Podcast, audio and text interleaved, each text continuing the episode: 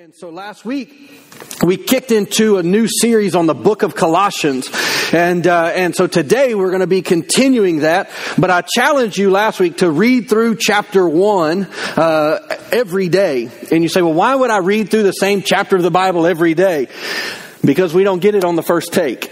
And so I would encourage you to read over it. And when you think you got it figured out in one version, just switch to another translation or another version of the Bible because you might get a new insight or a new thought. And uh, because what happens is that when we focus on something, I believe that God continually gives us revelation. And the thing that we learn on Tuesday may open up the door to something new on Wednesday that we didn't see on Tuesday because we need to learn something on Tuesday. And so that's the help of the Holy Spirit. And so uh, this week I would encourage you today, I'm going to be teaching uh, really from Colossians chapter 2. And I would encourage you this week, every day, everybody say every day. Every day. Colossians 2. It's one chapter of the Bible. It'll take you about three minutes and, uh, to do it. And uh, but I would encourage you to pray before you open up your Bible. I would encourage you to always do this before you approach God's Word. Is to ask for the help of the Holy Spirit uh, because we don't want to just read the words on the page. We want them to speak to us. Amen because when they speak to us, it produces some life change in us. And so, um, so last week we, we started off in this. If you weren't here, you can jump online. You can watch the service from last week, the message. And uh, I, don't want to re-preach it because that's chapter one, and we're on chapter two today. And um, but I do want to uh, start off. Uh, you know, last week I shared with you about kind of the tone of Colossians is really the apostle Paul is writing uh, to a church of believers that he had never actually personally met. But I love the tone of this letter. If you're not familiar with the Bible, uh, much of the New Testament, uh, at least past the Gospels, which is Matthew, Mark, Luke, and John, the book of Acts would not necessarily be included in this, but really starting at First Corinthians all the way up until Revelations, and really even Revelations, is a letter to the church. And so these were letters that the Apostle Paul was writing to different people in different areas, different locations. And, uh, you know, and so he really wrote these letters in this sense, especially uh, as a kind of an elder statesman, like a father figure uh, to these people. And he's just trying to help them, encourage them until he could get there. And, uh, and so this morning, I say this every now and then because I believe that it, it, it, it it's worth voicing and repeating because a lot of times I believe that uh, you can come to church or even how you even view my function within the church. Um, and so this morning I want to approach really these passages uh, really from the mindset of me as your pastor. Now I don't believe that I'm your pastor just because I'm the one up here on the platform. I don't believe that I'm your pastor because I have because some people refer to me that way or some people would say, hey, you know, Pastor David, some people call me pastor. I could care less about it. But what I do care about is really the place that you give me in your life because I don't believe that I'm pastor by title. I, I believe I'm your pastor by your choice. And that's important. Because what you're doing by allowing me to be a pastor in your life is you're allowing me to speak into your life. You're really what I'm saying by that is you're opening up your heart to me and saying, I'm going to allow the Lord to speak through you and to be a play, a, a, really a position of influence into my life. And that's important, especially when I talk about things you don't want me to talk about. that's when it's really important. You know, and so this morning, and I do count it an honor. I, I said this last week is that I really do uh, believe that my that I get the best. I have the best job in the planet. Uh, I really believe that. I love what I get to do. Um, you know, and it is an honor, but there's also a, a, part of me as your pastor is that I have multiple facets. I am to encourage you. I'm to cheer you on. I'm to, you know, to at times prod you a little bit. you know, sometimes I need to make you uncomfortable. Why? Because Jesus makes me uncomfortable. If Jesus makes me uncomfortable, I'm going to make you uncomfortable. I'm just going to spread the love around, right? But I believe that there's times that I need to even speak to things that are issues in our life. Why? Because I believe that, and is what the Bible says, is that when the light of God's Word comes in, the power of God comes in to strengthen and to heal.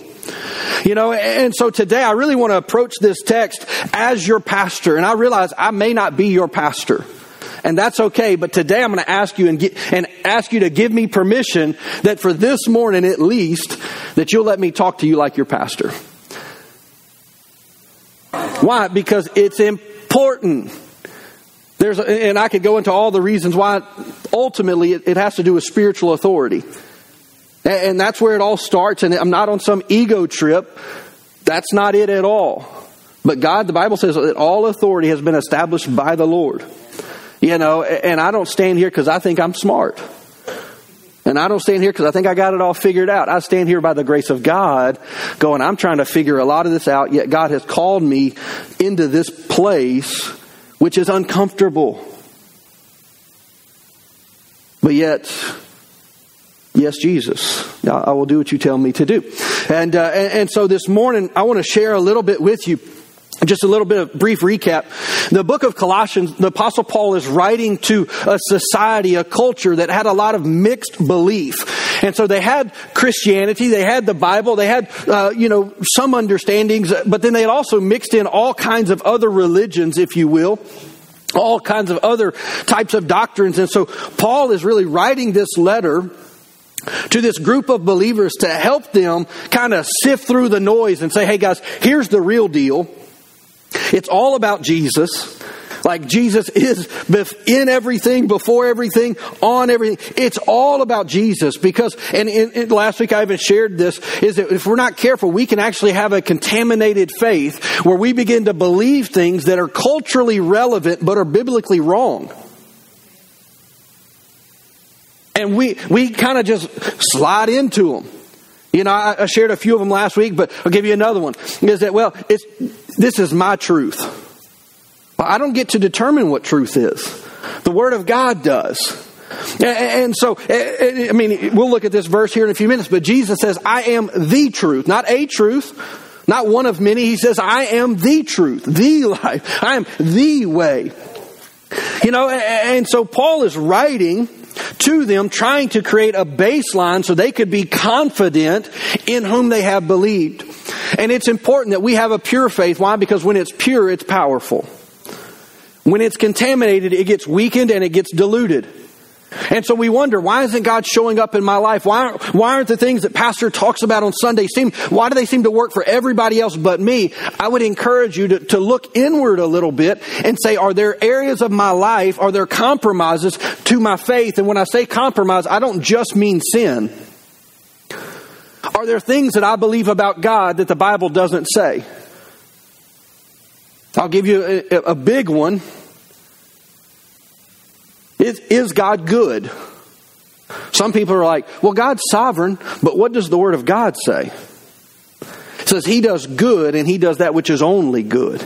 Every good and perfect gift comes from above. And so we can believe things like, well, you know, you can just never figure God out. He's a mystery that He revealed in His Word. Bible says that I can know Him, and if I want to know what the Father looks like, then I can look to Jesus, and then I get a picture of what the Father is like, so I don't have to wonder who God is or what He's like, what His personality is. I can look to the Scriptures and I can find Him. And so there's so many things though that we can, in their subtle things, that's the thing, and that's where we need the help of the Holy Spirit to say, hey, you believe this, but that's not true. And we need the Holy Spirit to highlight some things in our life, some things that we've bought into, some things that we've believed that are actually diluting our faith and they're actually compromising our faith. Now, there may be areas of our life of compromise. We need to deal with those. I knew that would get a big amen. But there are areas of all of our lives where we are not where we should be, and that's why we have the grace of God. The grace of God, what? Helps me to be better than I could ever be by myself. Yes. And the more I learn to lean into the grace of God, the more I will experience the presence and the power of God.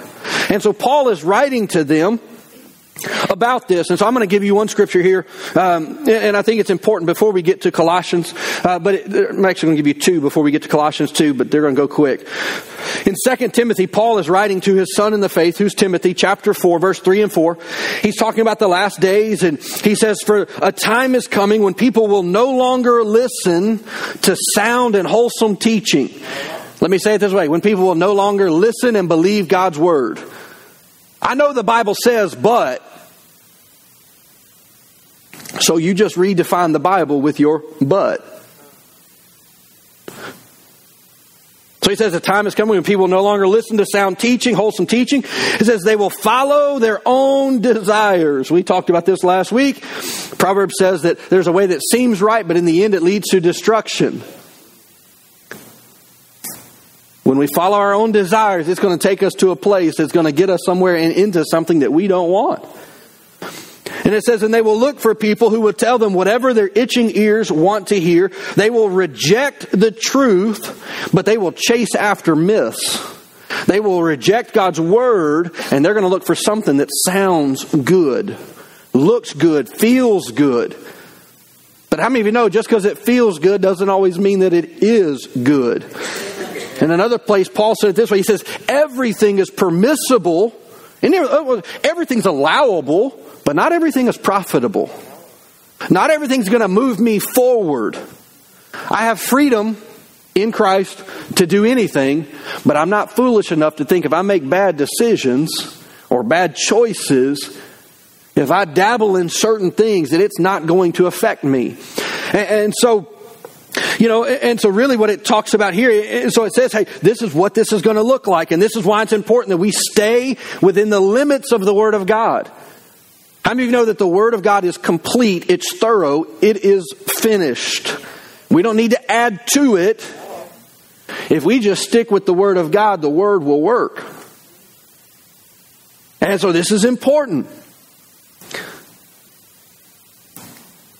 So I believe that we have to stay within the context, the principles, the truths, and the commands of Scripture. These are important things that we need to hold to. In 2 Timothy 3.14, he, he gives the charge to Timothy. He says that you must remain faithful to the things that you have been taught. You know that they are true because you know that you can trust those who have taught you. The Bible talks about in the last days that deception will run rampant. Well, what's deception? It's believing something is true that's not true. You want to know the most deceiving thing? The hardest thing about deception? It's deceiving. I know that's the news, like, I just blew your minds. I know. Why? Because when we're deceived, we don't know it. If we knew we were deceived, we wouldn't do it. Think about Adam and Eve in the garden. It says that she was deceived, therefore she took a bite of the apple. If she wasn't deceived, she wouldn't have bit the apple. The problem was she believed a lie, which was, did God really say?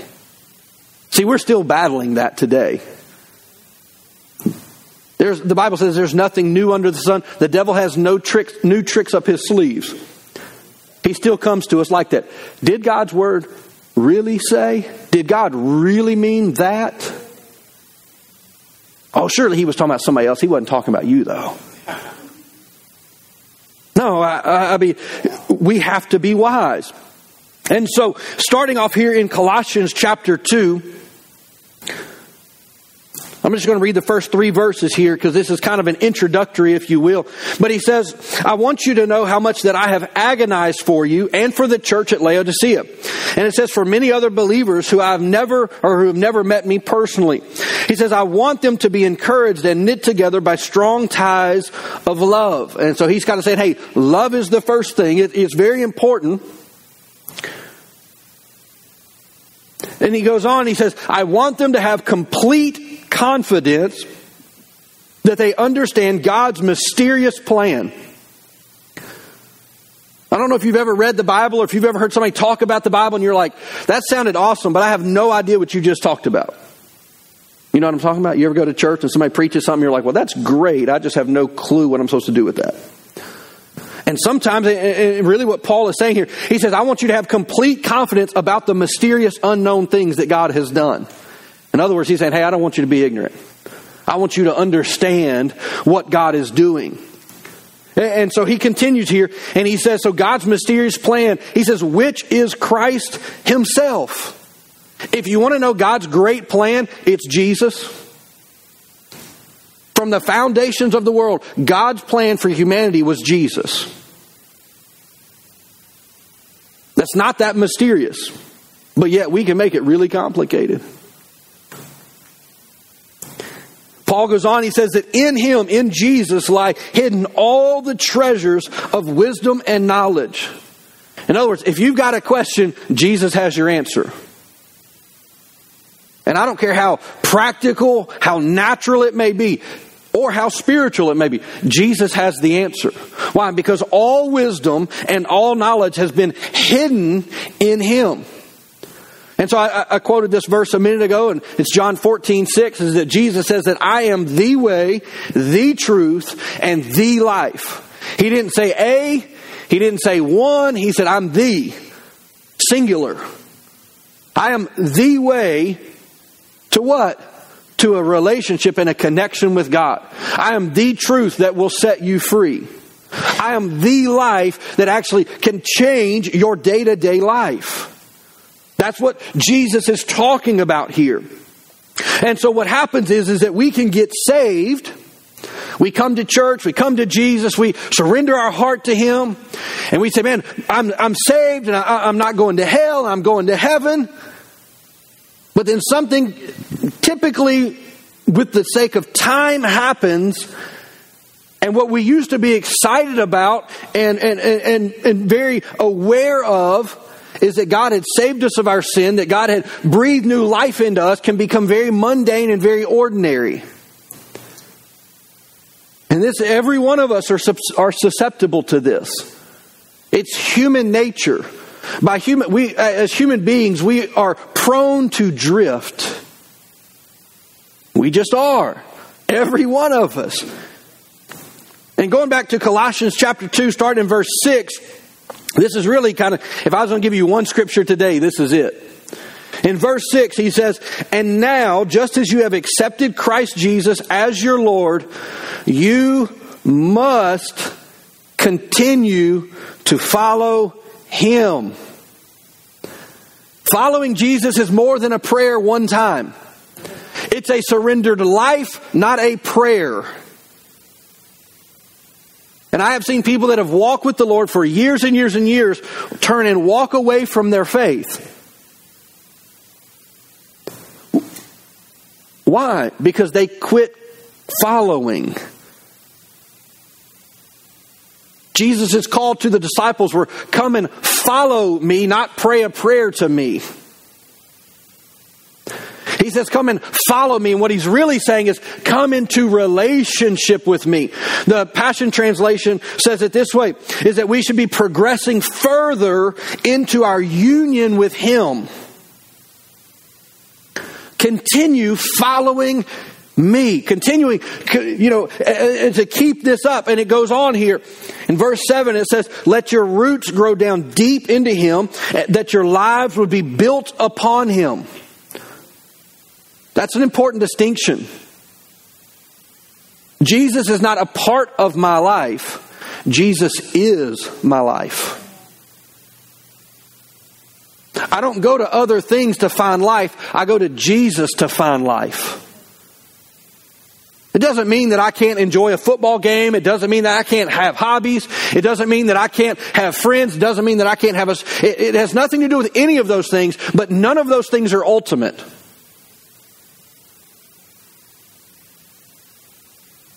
I mean, last night I'm watching a football game, and my emotions are like, this is awesome. We're doing great. And I'm like, what's happening? And if I allow something as trivial as my team to sway me, I'm standing on pretty fragile ground. Why? Because my interest is not enough to sustain my soul. There's nothing wrong with having interest as long as I'm not looking to them for something that they can never provide. I can't look to my family or my spouse to say, hey, you're my ultimate. They can't. You're asking something that is impossible. A human being will never fulfill you. It's impossible. Now, another human being can make you happy. But how many of you know that God did not call us to be happy? He did not save us to be happy. There's nothing wrong with happiness. I mean, the presence of God brings joy into our life. But happiness is fleeting. That's why the Bible doesn't say that happiness is the strength of your life. No, it says that the joy of the Lord is your strength. Why? Because happiness and joy are two different things. So he says here that let our lives be built upon Christ. And he says, and when we do this, then your faith will grow strong in the truth that you were taught and you will overflow with thankfulness. So have this connection, this union. Make sure that you're staying plugged into your power source.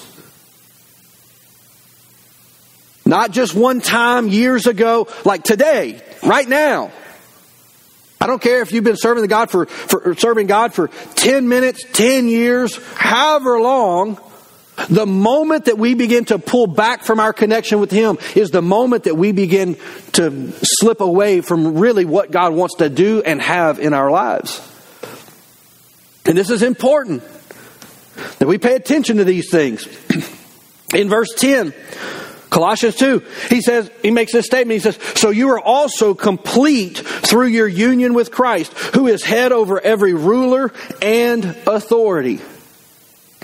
So let me say it this way when Jesus is in his rightful first place in our life, we're complete. We have everything that we need. But there has to be a vibrant, vital connection to him. It cannot be lip service. It can't just be I'm checking my box today. It cannot be, I'm just going through the motions because this is what I'm supposed to do and I want to be a good person and, and I don't want to upset people and, and I want people to think good about me. You don't really care what people think about you. You need to care about what Jesus thinks about you. Because you won't stand before people, but we will stand before Him. And this is important.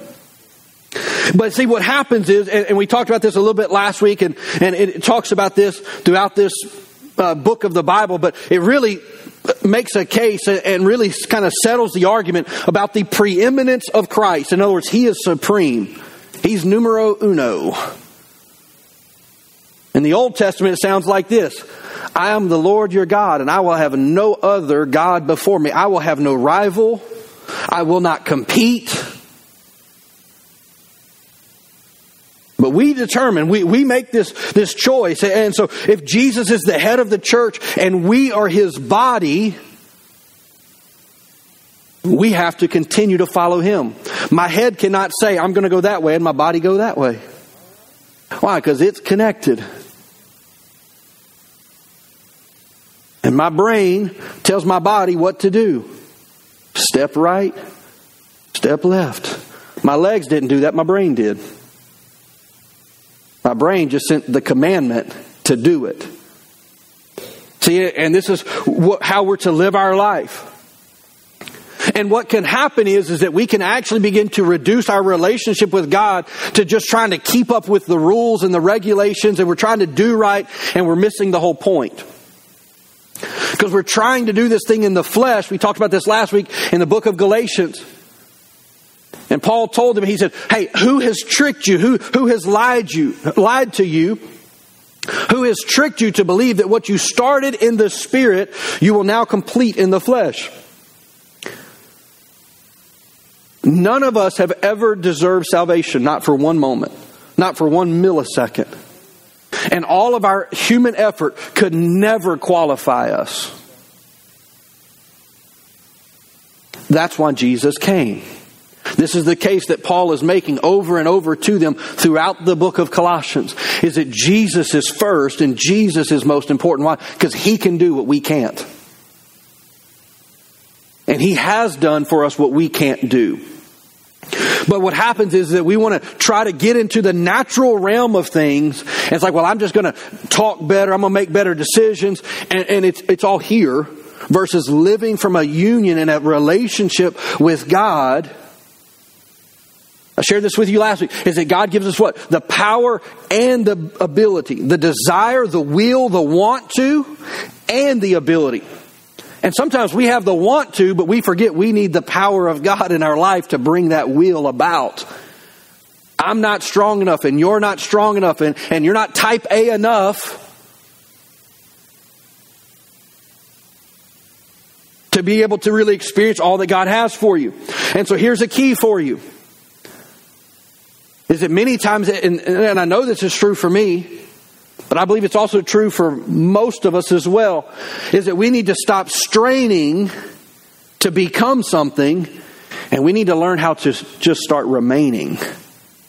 Stop straining, start remaining. Let me say it. Let me say it another way. You need to settle down. Take the pressure off. When we strain, there, there's pressure. There's ex, we put expectations on ourselves. Let me give you another word for remaining rest. Why? Because Jesus is enough for you. Like, yeah, but you don't know but I know Jesus. Jesus is enough for my past, for my future, for your past, for your mistakes, for the thing that you hope nobody ever finds out about and you hope it never pops up on the internet. Jesus is enough. Calm down. Take the pressure off. All the pressure, the Bible says all the weight of sin was laid upon Jesus all the weight, the anxiety, the pressures were all laid on him. Why? So that we could just experience the goodness of God and not try to fight to get it. Let me say another way. He struggled so that we don't have to. So if you feel like your Christian life is a burden, let me help you. You're doing it wrong.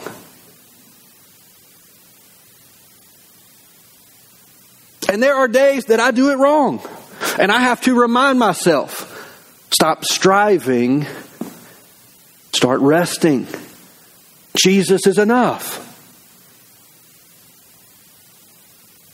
So I have to accept that what the Bible says about Jesus in regards to me, which is that I had sin, I had past, I have even things in my future, but Jesus' blood is enough. It is enough for me. And so if Jesus is who the Bible says he is, then I also believe that I am who the Bible says I am, which is not just an old sinner saved by grace. I was an old sinner. Was is the key word. Doesn't mean that I'm perfect today. I won't see perfection until I get to heaven. But today I am the righteousness of God in Christ. I know who I am in Christ. Why? Because I have discovered myself by finding Jesus in the scriptures and I have found myself, because why? The Bible says that I've been seated with him in heavenly places. I don't identify by myself or by my limitations. I now identify by him. And this is important. It, it, this is the identity question. It's the number one most important question that you will ever answer for yourself. Who are you dependent on? Are you hidden in Christ or are you just going rogue? trying to do it on your own. When we do it on our own, it's just frustrating. You'll end up beating your head against a wall after a wall after a wall after a wall. And once you beat that wall down, there's another wall. That's not the way that the Bible calls us to be, though. Let me give you an example of this. I'm going to contrast two, two things a branch and a stick. You ever had to pick up sticks in the yard? You ever tried to pull a branch off of a tree? A little different. Now, if the limb is dead, that does not work for this illustration, so don't come up to me after and be like, what if the limb's dead? I've already thought about that, I know. But I'm talking about a, a, a limb or a branch that is alive. Here's some characteristics that I thought of thinking of a stick. When you put a, a stick in the ground or, or one falls, number one, it's dry, it's brittle, it breaks easily, and the only thing that it can do is decay. You can go take a stick and stab it in the ground. It probably ain't coming back to life. I don't know what the percents are, but it's really low. You go stab a stick in your yard today, next week it's going to look worse than it does today. Why? Because it's been disconnected from the life source. That's just the, the facts. A branch, on the other hand, it's fresh, it's strong, and it produces life.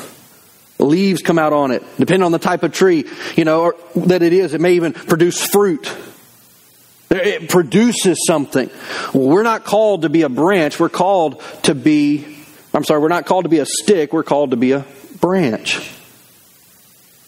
That's what Paul is talking to them about this union, this, this vital connection with Jesus. In John 15, verse 1 through 4, Jesus is teaching, and he says that I am the grapevine and my Father is the gardener. He says, He cuts off every branch of mine that doesn't produce fruit. But, and this is key, he says, But He prunes the branches that do bear fruit so that they can produce even more. One of the things that I have experienced and have come to realize is that God is not picking on me when He tells me to make some adjustments in my life. No, He's pruning me because He knows that on the end of that pruning that there's greater fruitfulness. And so He's like, hey, I need you to deal with this attitude. Hey, I need you to deal with this thought. You know that person that just irritates you? I- I'm going to need you to let that go. I'm going to need you to love them the way that I love them. You're like, Jesus, do you know what they have done? Do you know their stank attitude? Do you know what they said to me? And Jesus is going to say, I'm asking you to love them. Why? Because as long as I have that irritation, there's just frustration. I'm a stick. And there's only decay that's going to happen. No life is going to come out of my irritation and my frustration. But when I listen to the voice of the Lord in my life, and I deal with the areas of my life, and I'm willing to confront those things that don't really line up with who God wants me to be, He's pruning me so that something greater can come. Pruning's not always fun and it's not always pretty. I don't know if you've ever pruned something. I don't consider myself a green thumb. I just hack things, you know? But even in my very limited, I don't even consider it ability, but in, in my limited uh, work at trying to prune something, when you prune it at first, it looks horrible. It looks barren. Where'd all the leaves go? Where'd all the fruit grow? Where, where did all this stuff, what happened to everything? But if there's no pruning, the next season will not be as fruitful. Why? Because the nutrients from the roots need to go where they need to go and not just be dispersed out too far. So you have to prune back. God does the same thing with us. And Jesus says this. He says that, that He will prune us. See, we don't have to fix us and we don't have to figure out what's my next step. God, what do you, let me figure out. God, is this it? Is this it? Is this it? Here's the greatest key I can give you. Go ask the Lord what He wants you to deal with and He will tell you. Here's the good news. If you try to do it on your own, you're left to yourself. If He gives you the instruction to deal with that area of your life, because here's the thing if you ask, you'll probably be surprised by what he comes back with. Because it won't be the big thing that you're thinking about. It's going to be something small, almost petty, and you're going to be like, really? That, that of everything in my life that I can think of right now, that's the thing that you want to talk about? Really? He's going to say, Yep. See, we deal with these small things, and so why? Because there's more fruitfulness coming. Jesus goes on here and he says, "You have already been pruned and purified by the message that I have given uh, given you." And here's these words again: "Remain in me." Continue to hold fast. Continue to stay connected to me. It says, "And I will remain in you." Now, I think it's interesting that he said, "If you remain," and let me say it this way: "If you stay, I'll stay." I won't leave. He didn't say, Hey, I'm going to stay as long as you stay. He said, No, I, I'm staying. But yet we can drift, we can pull away. So he says, Remain in me, and I will remain in you. For a branch cannot produce fruit if it's severed from the, from the vine. And it says, And you cannot produce fruit unless you remain in me. Like, well, what is this talking about? When I stand before Jesus, I want to have something on the scales. Because the Bible says that our whole life will be judged and fire will come and consume our life. And that which remains is of value. I don't want everything to disappear. I want to have some things on the scales that say, God, I walked with you and, I saw you work, and there was evidence and fruit in my life. And this is true for every one of us. See, I believe that, eh, eh, you know, and this is a bit of a, uh, even this week as I was writing this message and I was, I was thinking about this is that we don't talk a whole lot about holiness in the church. And I say that as somebody who's responsible for what we communicate in the church. But yet the Bible calls us to holiness. It does not call us to lives of compromise. We're not to look like the world, be like the world, sound like the world. We're not. Why? Because what the world is doing is not working. So why would I want to be like them? Because if I'm like them, then I get the results that they get. I want to be like Jesus, and that doesn't make me weird or strange or any of those things. But I believe that, that even in the church, like we need to really come back to that thought. Is it what am I what am I doing with the conviction that the Holy Spirit brings into my life? Because many times it's just a blip on a, on a radar. It's in a moment we're like, oh, I shouldn't have done that. And we're like, all right, let's go on.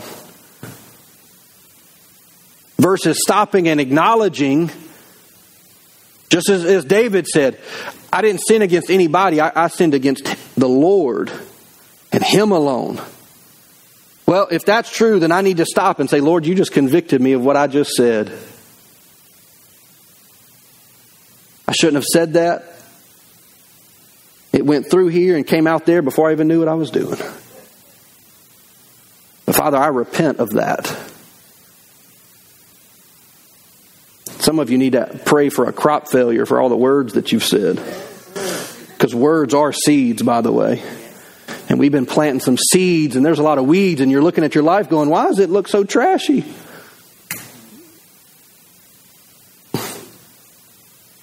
I say that jokingly. It's not a bad prayer to pray. God, can I have a crop failure on some of those crazy things I have said? Please don't let those seeds produce you're like, well, what do I do if I've got all these weeds? This is what Jesus said just plant better seeds, and the good seed will overwhelm the bad seed. Change your confession. Every time that you have a negative thought about you, you need to replace it and say it out loud so that you hear it as to what God's Word says about you. I'm not dumb, I have the mind of Christ. I'm not weak, I have all the power I need in Christ. I'm the head and not the tail. I am above and I am not beneath. I can do all things through Christ. I may not know how and I may not know when, but God, I thank you that, that you put your wisdom and your understanding on the inside of me. Therefore, I can be victorious in every moment. And it doesn't mean that I experience victory in every moment of every day, but the outcome is that I'm going to come out better and stronger. And I'm going to learn some lessons. And, and it, it, may be some hard times along the way, but I'm not going to quit. Why? Because God, I know that even in this season of pain that you're pruning so that there can be more fruit. And I trust you in the process.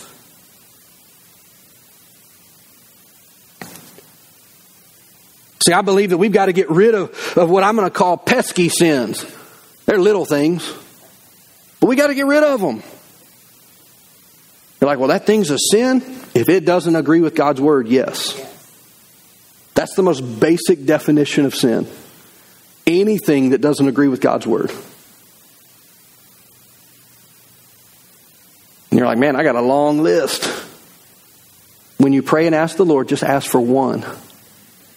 Just say, Lord, I'm slow. Let's just start easy. Let's just start with one. See, here's the thing. Like another way to say it about a, a pesky sin is this: is a parasitic sin. You know what a parasite is? Like a leech. It, it, it cannot sustain itself, so it looks for an agent to attach itself to.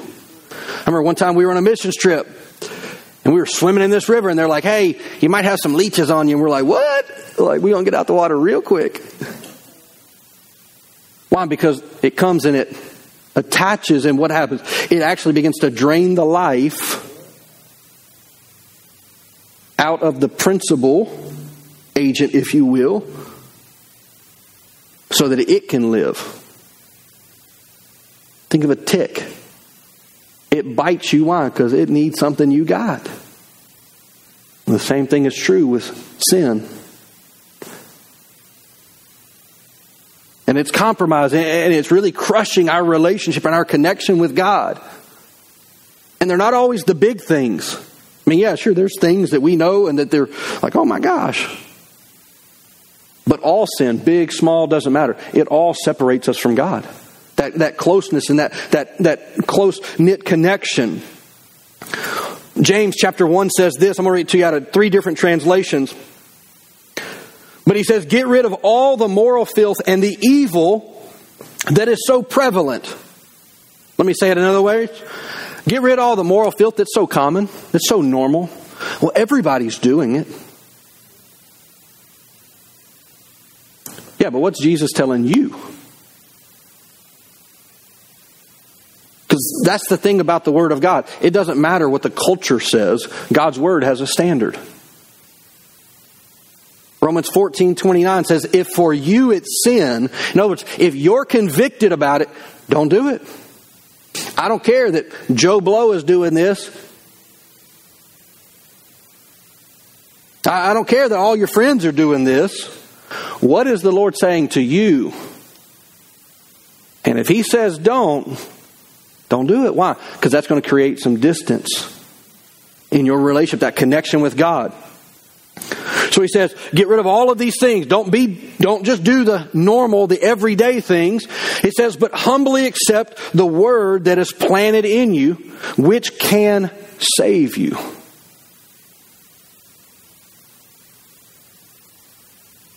Don't do this. Humbly accept. Why is humility important? Because I don't know what I need. And I need the work of the Lord in me to help me to push me into a relationship and a, and a greater connection with Him. The New Living says it this way. It says, so get rid of all the filth and the evil in your lives. Humbly accept the word of God or the word that God has planted in your hearts, for it has the power to save your souls. What does? The word does. The word has the power to save your soul. The Passion Translation says it this way. This is why we abandon everything morally impure and all forms of wicked conduct. It says instead, with a sensitive spirit, we absorb God's word, which is implanted within our nature, for the word of life has power to continually deliver us. The same word that saved you will save you today. That's why in Psalms 51, it's a great prayer. You could, you could get saved every day. Now, not technically you can't, but it's a good thing to pray every day. Father, I surrender my heart to you today. I'm an instrument for your purpose and your plan today. I am not my own. I've been bought with the precious blood of Christ. So today, before I even get started, I just want to acknowledge this is your day. And you can pray this on Monday, not just Sunday.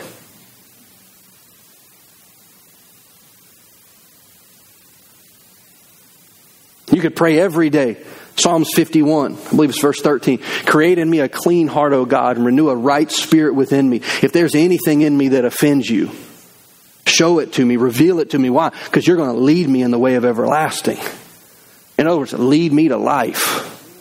Father, I thank you. There are going to be a lot of opportunities for death to try to come into my life, decay to come into my life today, but I thank you that you're leading me into life in every situation, in every circumstance, in every conversation, in every decision that I've got today. I thank you that you're leading me into your life. That's a powerful prayer, and I think we ought to pray it a lot more than we do to remind ourselves. Now, I don't believe that it's easy to lose your salvation. Some people think, oh my gosh, I messed up. I'm not saved.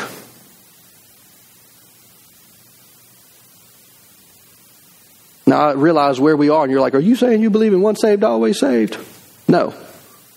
But what I do believe is this.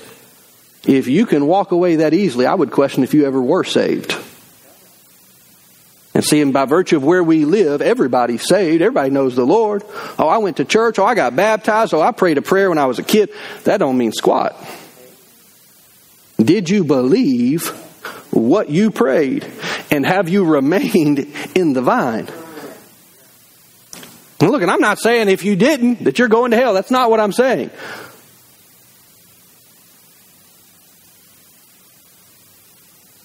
But you won't see the evidence of your salvation this side of heaven.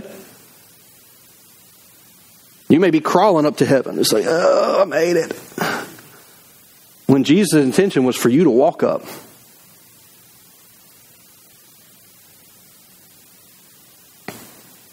Going back to Colossians chapter 2. Thought this was so cool. Uh, in verse 15 of this, I've quoted this verse. I've preached this verse so many ways. And, uh, but this week, as I was just kind of reading, well, this week, last week, as I was reading over this, really catching it in context, I'm going to start in verse 13. I would encourage you to go read Colossians 2 this week. Read it every day. Remember, I asked you to let me be your pastor. I'm telling you what to do. Read Colossians 2 every day. Why? Because you're looking for the truth, because when you find the truth, it will set you free. So in verse 13 it says that you were dead because of your sins and because of your sinful nature was not yet cut away. It says then God made you alive with Christ for he forgave all of your sins. And it says that he canceled the record of the charges against us and took it away. These are key words here. God made you alive with Christ. You got saved. It's a new birth. Like some people say, well, I, look, this is how I would say it. I know you prayed a prayer, but did you change? Like when people met Jesus in the Bible, they changed. Did something happen on the inside? Was there a, a, new life that came about? You may not have understood it at all, and that's not, you got time to figure it out. But did something change in within you? Why? Because you became, a, you were spiritually dead because of what? Because of your sins and because of your sinful nature. But Jesus made you come alive and He forgave all of your sins. The last, the second part here says that He canceled the record. And see, many people live right there. I know that I'm forgiven, but I just can't get past my past. Keep reading the verse. It says that he canceled the record. He said, not guilty, and he took it away. He didn't just forgive it and say, I still want you to think about that. No, he's saying, hey, I, I took it away by nailing it to the cross. And in verse 15, this is so interesting. So by Jesus doing all of these things, it says in this way that he disarmed the spiritual rulers and authorities and he shamed them publicly by his victory uh, over them on the cross. Now I've preached this part, this last part of this verse, lots of different ways. Is that he disarmed the spiritual rulers and authorities. But in the verses right before that, he tells us how that practically applies to my life and your life. I'm not going to ask you for a show of hands, but in your own thought. How many days do you feel like the devil's just got the upper hand in your life? Like, man, he just got my number. He's got my week. He's got my month. I'm telling you how to get victory over him. Which is what? Is that we have to believe that we've been made alive in Christ that all of our sins have been forgiven, that it's been canceled, that it's been washed away. And so when the devil tries to remind me about my mistake, that maybe even was yesterday, maybe this morning, I can say, nope, that's not who I am. I've acknowledged it, I've repented before God, and I've asked the Lord, help me with that area of my life. I'm never going to be perfect, but help me to be stronger in that area. I don't want to continue in this place. When I live that way, I actually disarm the enemy, the power of, of, of the world, the power of darkness in my life. Why? Because I'm living a surrendered, submitted, connected life to the Lord. It goes on in verse 20, it says, uh, You have died with Christ, and he has set you free from the spiritual powers of this world. When you died with Christ, he set you free. But I don't feel very free. It's in your thinking. You have to change the way you think. We would say it this way: you got to renew your mind. You got to think different. You got to, you got to, you have to believe God's word more than you do your own feelings. You have to speak God's word and continue to speak God's word. Why? Because He's drawing you closer to Him. He's drawing you into that relationship. And, and, if sin was the dividing line, Jesus took care of it. And it doesn't mean that when we mess up that it's just okay. Grace is not like just this big eraser, like, oh, it just never happened. No, but there can, it does create the separation when I when I continue. Let me say this: there's a difference between a one-time thing and a habitual sin. When it's my practice and it's my normal course of life, that's a different issue. But either way, it needs to be dealt with. And the day that, the way that I deal with the habitual stuff is every day. If I do it every day, I'm going to have to deal with it every day.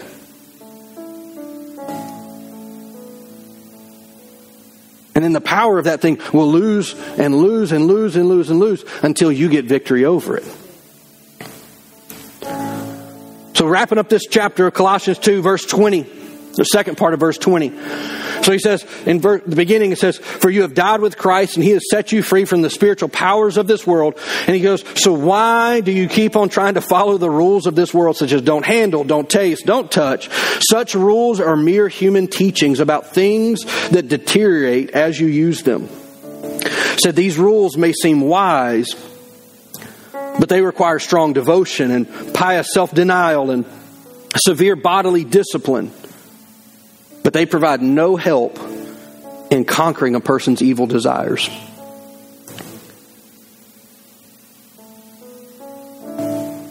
So, man, I, I, I, can, I can do everything that they've ever told me to do at church, but it will offer no power to actually change me.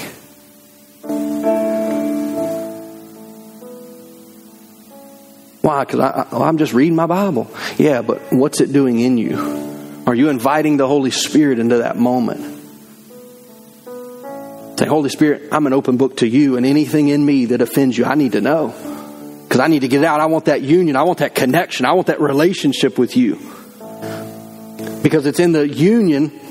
Because really, what, what it's talking about here is hey, you're just a stick. But a stick cannot produce life, but a branch can. And when I stay connected to the source, there's, there's life and, and there's growth and there's maturity that happens and there's fruit that comes and all of these amazing things happen when I stay connected to Jesus. And so I, will go back to the first point that I gave. I told you I was going to give you one scripture. It's verse 6 of Colossians 2. It says, Just as you have accepted Christ Jesus as your Lord, you must continue to follow him. It's not a one time decision, it's a lifetime journey with, with the Lord. I may not be where I want to be, but I'm sure a long ways from where I was. And I'm very thankful for that. And I'm committed that I'm going to continue to, to walk and to grow and to learn so I can be what God has created me to be. And that's my prayer for you is that you would commit to following Jesus commit to the process that God is working in you and in your life and in your heart. Everything may not be a light bulb moment that changes in a moment. There are times like that, and that does happen at times. I'm not saying I'm not saying that it can't. It does. But there are also times where the Lord is just patient and walks with us and just walks us through a process so that we can experience more of who He is. And so I want to pray over you this morning. And I'm going to pray just that. I'm going to pray that God is going to awaken something fresh and new on the inside of you. That He's drawing you to Himself, but it's got to be more than just this moment. Like if you're like, yeah, Pastor, that's me. I'm gonna, I'm with you. Okay, but I need you to be with Jesus when you walk out of here, because He's the one that produces life change in us. Father God, I just thank you so much for this morning. Father, I thank you for your word. Father, I thank you for your truth, that it's your truth that produces life and strength and ability on the inside of us. That, Father, that we're not confident in ourselves. We have no reason to be confident in ourselves or look to ourselves. But Father, we thank you that Jesus has died for us, that He's paid the price of our sin, that He has disarmed the powers of darkness in our life. That Father, that your grace on the inside of us Yes, it saves us. Yes, it forgives us. But Father, I think that it empowers us and it strengthens us and it equips us to step into the person that you've created for us to be. And so, Father, I thank you for who you are. I thank you for your work in our lives. Father, I thank you that you're drawing us closer to you. Father, those areas of our lives that may be compromised or maybe um, things that are holding us back from really experiencing uh, the fullness of a relationship with you that you desire for us to have with you. Holy Spirit, I ask you to reveal those things and help us to remove those barriers to our connection so that we could walk closer with you and know you more intimately and more personally and experience your power and your goodness every day. Father, I thank you for it right now in the name of Jesus. You know, you may be here today and you've never surrendered your heart to the Lord, and that's where it starts. A relationship with God doesn't start by coming to church, it doesn't start by praying a prayer necessarily. It can. But it really starts with a relationship with Jesus. And, and this morning, if you're here today and you're like, man, I, I need to surrender my heart to the Lord, I'm not going to lead you in a prayer, uh, but I am going to give you an opportunity to surrender your heart to the Lord. You may be here and you maybe never prayed that prayer. You may be online today saying, hey, that's me. I, I, yeah, I've never, I mean, if you're like me, I went to church my whole life, but I didn't get saved till I was 16. Well, how did you know? Because I changed. Something happened on the inside of me, and all of a sudden it was like, what just happened? Is that I met Jesus. That's what happened. And you need a I met Jesus moment. So you may have grown up in church and you say, man, I don't know if I've ever had a, that kind of moment. You need to. You may have had that and walked away and, and been away from the Lord and you're saying, man, I, I need to come back. We're going to have people in just a few moments up here and they're going to be available to pray with you they can lead you uh, in a prayer. I would encourage you to grab one of these little cards and write on there your little write your prayer request out. Doesn't just have to be for one of those things. You can come get prayer for anything. We're going to worship together as we close out today. And you're like, why don't we always sing a song at the end? I've been telling you this every week for the last couple of weeks because it seals the word of God that's been planted in your heart, and the enemy wants to steal that word as soon as you walk out of these doors. He's already probably trying to take it from you. And so we want to take a few moments and worship. So look, if you don't need prayer for anything, just worship God. Why? Because it's always a good idea. There's never a bad time to worship the Lord. But if you do need prayer for anything, doesn't matter what it is, big, small, God cares about them all. I feel like a car salesman when I just said that. I feel like an infomercial. Wow.